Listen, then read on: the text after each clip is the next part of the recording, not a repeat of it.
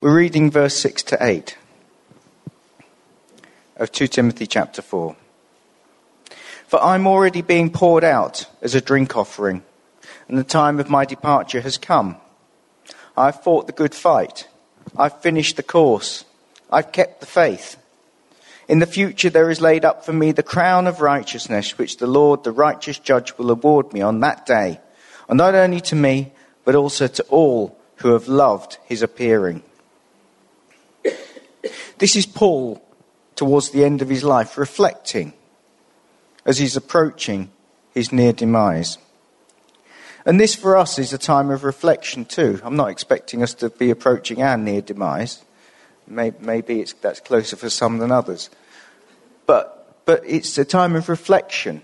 It's a time of thinking about our lives and, and the last year and, and what we've achieved and where we're going. And this is what's in Paul's heart here. He's reflecting on his life. He's reflecting on where he's been, what he's done, what he's achieved. And it's his last letter. This is the last letter that Paul wrote. Second letter to Timothy, but the last letter he wrote. And he's summing up his life because he knows his end is coming. And so he's in a reflective mood. And in his writings, Paul frequently mixes his metaphors, and this is what he does here. It's one of the wonderful ways he expresses himself in dense images that are all clubbed together. And the verses contain four metaphors that all run, run into each other. There is the metaphor of sacrifice, there's the metaphor of a wrestling match, there's the metaphor of a running race, and there's the metaphor of the law courts. And we're going to look at each of those metaphors in turn this morning. And he starts by saying, I'm already being poured out like a drink offering or a libation. And for the sense of this, we have to turn back to Exodus, Exodus in chapter 29. So if you want to, if you've got a Bible there and you want to come with me to Exodus, feel free. If you don't, just sit and listen. Exodus 29, verse 38. Now, this is what you shall offer on the altar two one year old lambs each day continuously. The one lamb you shall offer in the morning, and the other lamb you shall offer at twilight. And there shall be one tenth of an ephah of fine flour, mixed with one fourth of a hin of beaten oil, and one fourth of a hin of wine for a drink offering with one lamb. The other lamb you shall offer at twilight, and you shall offer with it the same grain offering and the same drink offering as in the morning for a soothing aroma, an offering by fire to the Lord. It shall be a continual burnt offering throughout your generations at the doorway of the tent of meeting before the Lord, where I will meet with you to speak with you there. And I will meet with you there, meet there with the sons of Israel, and it shall be consecrated by my glory. And I will consecrate the tent of meeting and, and, the altar, and I will also consecrate Aaron and his sons to minister as priests to me. And I will dwell among the sons of Israel and will be their God. And they shall know that I am the Lord their God who brought them out of the land of Egypt, that I might dwell among them. I am the Lord their God. The context of the pouring out of the libation, of the drink offering, was daily and it was a reaffirmation of that covenant connection with God. It was a renewal of fellowship. It was a renewal of that connection. And every day the priest would take the lamb and he would sacrifice the lamb and he would take some grain and he would put that on the altar and he would take the wine and he would pour it out.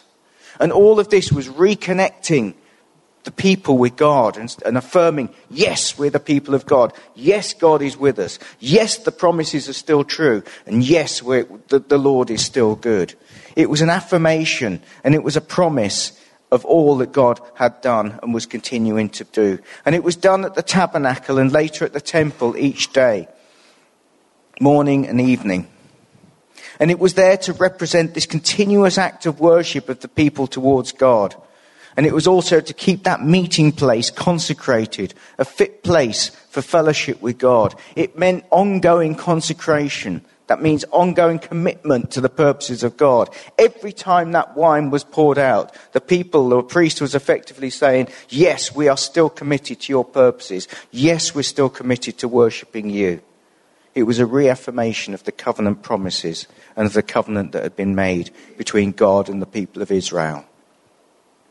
Wine was also associated with entrance into the land of promise. What was it that was first brought back by the spies when they were sent out into the land? a big bunch of grapes, so big that two of them had to carry it. And it was the affirmation of the promise of coming into their inheritance. And wine expressed that. And so the wine being poured out was also an affirmation of the blessing of coming into the freedom that God has, of coming into the fullness of inheritance. And so as it was poured out, it was a reminder of the freedom, of the rest, the Sabbath rest that God was bringing the people into. And Paul likens his own life to such a libation. He says that his life is being poured out like a drink offering.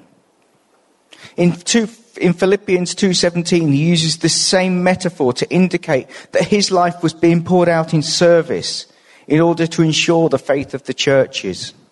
And so he sees his activities of teaching, encouraging, evangelizing, and all else that he did as that which will help guarantee the fellowship of the churches he has established with God. Just as the priest poured it out, so Paul's life is being poured out to assure and affirm that the people will stay in that place of fellowship and connection with God. He is like the drink offering, he's saying. He is being poured out in all his ministry to ensure that people stay connected and stay in the covenant and stay in fellowship with God.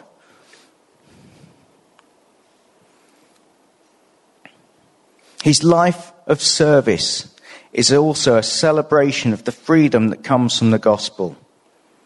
And our Sabbath rest is that freedom, which should result in our rejoicing through the teaching of Paul. And these churches, like us, had entered into the Sabbath rest of God's people through the gospel. And as the wine was poured out before the Lord, so Paul is seeing his upcoming death as his final offering to the Lord. And he's not saying this in a morbid manner, but rather he's affirming that his life's work is near completion and will be acceptable to the Lord. And this is a challenge to us all here. Paul identifies that he's not living for himself, but rather that he's pouring out his life in service for God. As the wine was poured out, so his life is being poured out, totally given over, totally surrendered, totally offered up for God and for the people of God. We'll come back to this in a moment when we talk about rewards, but there is a sense here, certainly for Paul, that pouring ourselves out as a sacrifice of worship for God is the only thing that really counts in life. I'll say that again. Pouring ourselves out as an offering of worship to the Lord in service is the only thing that really counts in life. That does not mean everybody needs to be in full time service because we're all in full time service, whether we're paid for it or not. But that all, what we do in life should have as its focus bringing worship to God. And we can do that in our secular work, in our leisure time, and in everything else we do. And the focus is ultimately the worship and the glory of God. And that's what Paul is saying. His life is being poured out for that purpose. And our lives too need to be poured out for per- the purpose of bringing glory and worship to the Lord. The next metaphor Paul uses is the good fight. I fought the good fight. And this is a reference to wrestling. Wrestling was a popular sport in the Greco Roman world. It's not like WWF today. Don't imagine these great hulks in, their whatever they wear. Please don't imagine them. Rather, it was, it was a true contest of bodily strength between two men, each determined to better his opponent by getting him to the ground. And it was probably more akin to sumo wrestling than what we imagine for WWF. Carolyn and I know, know a little bit about sumo wrestling. Believe it or not, we used to be avid fans when it was on television. We used to watch it every week. We knew all the rituals, we knew all the fighters, Chiyonofuji, Konishiki, we knew them all.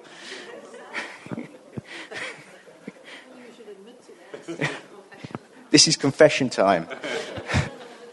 we loved it. Two great hulks pushing with all their might against one another to get one out of the dohyo. It was great.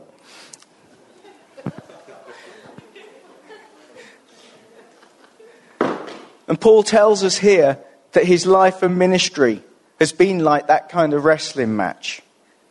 Of course, in Ephesians 5, he likens our wrestling match to spiritual warfare, but that's not necessarily what he's envisaging here. Rather, he's considering the many battles he's fought, the obstacles he's overcome in order to get to this point in his life. And he affirms that he has fought this fight. And the implication is that he has overcome. Sometimes life is like a battle. Most of us have things daily that we need to overcome just to get through the day. Some days are better than others. But there are the days at the end of it, uh, sometimes when at the end of the day, we're just grateful to have gotten through. It's important to remember that at such times, God is with us all the way. We've sung about that. We've affirmed it this morning. God is never not there. He is faithful. He's in control. But sometimes there's still a battle to go through. But it's good to remind ourselves that He's with us. He doesn't leave us on our own. He's not unmindful of what we go through. He's there alongside us. Sometimes we forget to draw on His strength and think we're on our own. And it's important to know that He is with us and to call out to Him in those difficult times. And He will never leave us nor forsake us. So Paul has fought the good fight and has overcome. Next, he says he's finished the race. Now the metaphor switches from a wrestling match to a running race. And again, this is a metaphor we see elsewhere in Scripture. In 1 Corinthians 9:24, Paul says, "Do you not know that those who run in a race all run, but only one receives the prize? Run in such a way that you may win." And the writer of the Hebrews says in Hebrews 12:1 to 2, Therefore, since we have so great a cloud of witnesses surrounding us, let us also lay aside every encumbrance and the sin which so easily entangles us, and let us run with endurance the race that's set before us, fixing our eyes on Jesus, the author and perfecter of faith, who for the joy set before him endured the cross, despising its shame, and has sat down at the right hand of the throne of God. And in both of those images, one from um, uh, uh, Corinthians 9 and the one from Hebrews 12. You've got this idea of pushing forward, setting your eyes on Jesus, not stopping, not flagging, just keep going for it. I remember at school the first time I ran a 400 meter race. I'd not run one before. So I went off like a hare at full pace as if I was doing a 100. And it was great. I was way out in he- ahead until I hit 300 meters. And then the body starts seizing up and I'm trying to get down the last 100 meters. Managed to come in third. But it was not the right way to run a race. I hadn't planned it properly because I didn't, I'd not run one before. Our Christian life is not a sprint, it's an endurance race. And I've known many in life who have gone off like a greyhound but are quickly tired and fallen away from the faith. Endurance running means taking it steady and ensuring we have enough energy to sustain us through the race. It's not just a matter of starting well, but of finishing well. And we're called to endure the whole race and to finish well as just as well as we've started. And so that's about taking time to plan, to train, to practice, not to take on too much, but to ensure that we have enough to get through. In the Hebrew scripture, the writer tells us that the secret of running well is keeping our eyes fixed on Jesus. He's our example. He is our focus. If we keep our eyes on Jesus, it will help us to keep running as we should. If we allow us to be distracted, we will drift, go off course, or just drop out of the race altogether. Keep your eyes firmly fixed on Jesus, the author and finisher or perfecter of our faith. He endured all things in order to make, help us make it through the race. And that's what brings him joy. For the joy set before him, he endured the cross, despising its shame. Why? For you and me that we might endure, that we might take hold of that race and endure and win. If you become distracted by other things, if Jesus is no longer your focus, if you've grown tired or weary in the race, let me encourage you today to refocus. Confess to God your shortcomings. Get back in the race. As you do so, God will give you the energy to keep going for another lap. Paul sums up these first three metaphors with this statement I have kept the faith. His endurance, even in the midst of all the kinds of difficulties that you read of in 2 Corinthians 11, have seen him through to this point where he could affirm his faithfulness. If anyone might have been tempted to give up, it was Paul. With all the stuff that he faced, with the opposition, with people trying to undermine him, argue with him, uh, uh, accuse him, with being put in prison, being shipwrecked. If anyone might have been tempted to give up, it was Paul, and yet he endured. He carried on. He pressed on through. That encounter on the road to Damascus had been life changing. He had met the Lord, and nothing could dissuade him from following Jesus. And not only that, to his dying day, he wanted to tell everything about the good things that had come to him, to us, through the life, death, and resurrection of the Lord. Paul kept the faith to the end and died a martyr's death. As a Roman citizen, he was spared crucifixion and was instead beheaded. Nevertheless, he, he, he, he endured even in the face of his own suffering and that, that of those around him because he knew that Jesus had changed his life and that nothing could unchange it. We too can endure all things when we know that touch from the King that changes our lives. And if you've not had that encounter with him, I'd encourage you, speak to somebody, get some prayer. Seek him until you find him. Allow his Holy Spirit to reveal more of Jesus to you. Keep your eyes on him.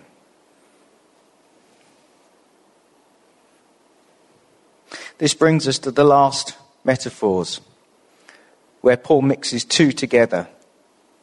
He affirms that he's going to receive a crown, the type that was given to the winner of a race. In the Roman world, when somebody ran a race, they got a crown. It wasn't a crown like a golden crown, it was a crown of leaves put together. But it was a crown nonetheless. And Paul says, I'm looking forward to receiving the crown for having successfully won and endured. But he's going to receive it, he says, from the judge, the one who has justified him or declared him to be righteous. So hmm. you've got the, the, the, the idea of winning the prize, but getting it from the judge in the law court. And so Paul is mixing those two pictures up together. Perhaps he's thinking, contrasting God with Caesar. He casts God as the righteous judge compared with Caesar, the one who will reward fairly and will judge justly. You see, there is a reward for those who are faithful. Each one here can look forward to a reward for faithful service. God is storing up a reward for you in heaven. Scripture is consistent about this all the way through. That's what the parable of the talents is about. And there are many other references I could give. There is a reward being stored up for you based on your faithful service. We don't earn our salvation from our service, but we do earn a reward. And God is storing up a reward for each one of us. And Paul is looking forward to receiving that. What you do in your life in terms of service is storing up for you a reward from God on the other side of glory.